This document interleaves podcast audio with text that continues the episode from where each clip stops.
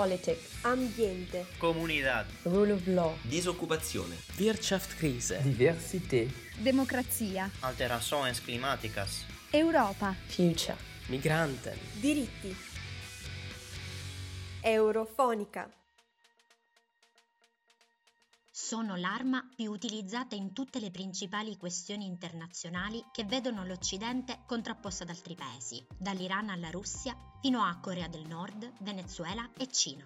Sono il preludio all'uso della forza armata e a volte una vera e propria alternativa all'uso di questa forza. Woodrow Wilson, presidente degli Stati Uniti all'epoca della Prima Guerra Mondiale, le considerò il pacifico, silenzioso e mortale rimedio alle violazioni del diritto internazionale. L'esempio più antico del quale abbiamo testimonianza scritta è l'editto con cui Atene nel V secolo a.C. tentò di costringere la città di Megara a unirsi alla lega di Delo contro Sparta. Stiamo parlando di sanzioni, un potente ed efficace strumento di politica estera che permette di esercitare pressioni su un altro Stato in situazioni in cui la diplomazia tradizionale è insufficiente, ma l'intervento militare è esagerato o troppo rischioso. Le sanzioni mirano a indurre un cambiamento nella politica o nella condotta del soggetto cui sono dirette, governi, organizzazioni, individui oppure gruppi organizzati, e sono elaborate in modo tale da ridurre al minimo le conseguenze negative per chi non è responsabile delle politiche o delle azioni che hanno portato all'adozione delle sanzioni. L'Italia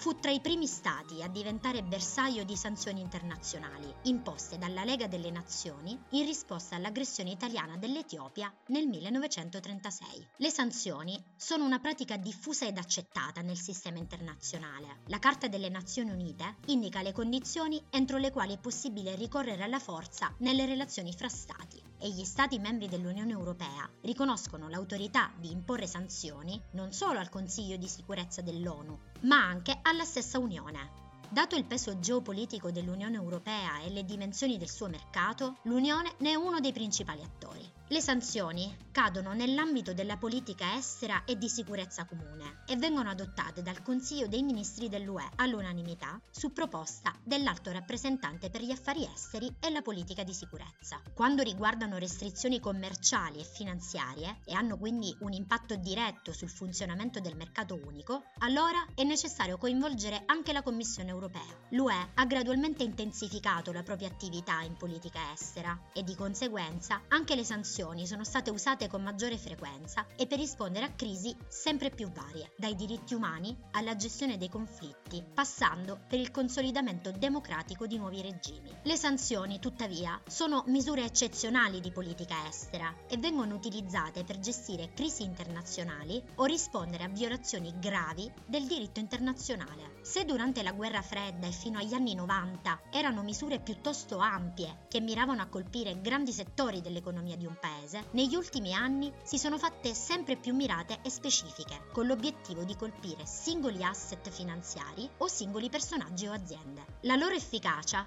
è stata ampiamente dibattuta in passato e una valutazione esatta non è sempre possibile. In alcuni casi le sanzioni hanno effettivamente portato a buoni risultati. Servirono per esempio all'ex presidente americano Barack Obama per fare forti pressioni sull'Iran e riuscire ad aprire il negoziato sul nucleare. Hanno permesso a Trump, assieme ad altri strumenti, di ridurre enormemente la presenza sul mercato occidentale dell'azienda tecnologica cinese Huawei, considerata dagli Stati Uniti un pericolo per la sicurezza. Hanno sostenuto la reazione a colpi di Stato, come in Guinea-Bissau, oppure il consolidamento democratico dei governi al potere, come in Liberia e in Iraq. Nel corso degli ultimi vent'anni, l'utilizzo delle sanzioni da parte soprattutto degli Stati Uniti è diventato quasi indiscriminato. Per questo motivo, il dibattito sulla loro efficacia si è acceso ed è diventato più urgente negli ultimi anni. In quanto strumento di politica estera, poi, le sanzioni sono generalmente predisposte per esprimere una disapprovazione internazionale della condotta di un determinato Stato. A subirne gli effetti sono quindi anche le fasce più fragili della popolazione dello Stato che ne è colpito, categorie sociali spesso poco tutelate e fortemente a rischio, che sono così indirettamente penalizzate dall'applicazione delle sanzioni. Dopo il riconoscimento dell'indipendenza delle regioni nell'est dell'Ucraina da parte di Mosca, l'UE ha varato un primo pacchetto di sanzioni con l'obiettivo di bloccare l'accesso alla Russia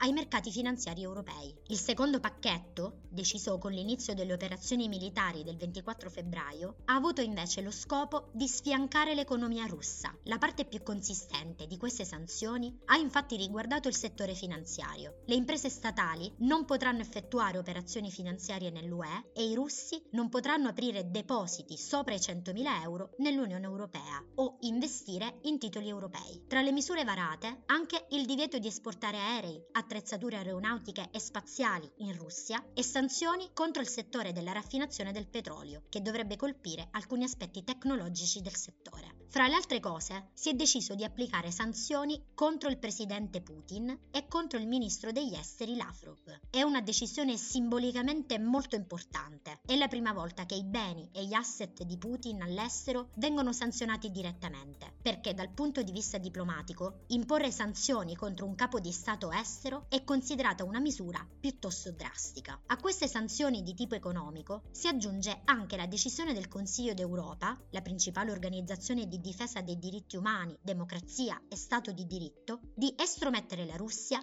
dal novero dei suoi membri. Le ultime decisioni senza precedenti sono state adottate dai ministri degli esteri in una riunione straordinaria convocata dall'altro rappresentante, Joseph Borrell. I 27 hanno deciso un nuovo pacchetto di sanzioni che prevede il divieto di effettuare transazioni con la Banca Centrale Russa, il bando di tutte le compagnie aeree russe, compresi gli aerei privati degli oligarchi, e l'inserimento nella lista nera dell'UE di un'altra ventina di funzionari, militari e oligarchi che hanno sostenuto la guerra di Putin. Al momento è ancora allo stadio di accordo politico, invece, la decisione di escludere alcune banche russe dal circuito SWIFT, la piattaforma di scambio di messaggi telematici per gli istituti bancari, una delle principali per gestire una serie di servizi, tra cui appunto i pagamenti internazionali. Finora i governi contrari, tra cui anche quello italiano, hanno sostenuto che l'esclusione da SWIFT lascerebbe molto meno potere contrattuale all'Unione Europea in ambito diplomatico, rimuovendo troppo presto una leva importante da utilizzare con la Russia per porre le condizioni per una tregua o la fine dell'invasione in Ucraina. Senza SWIFT, inoltre, potrebbero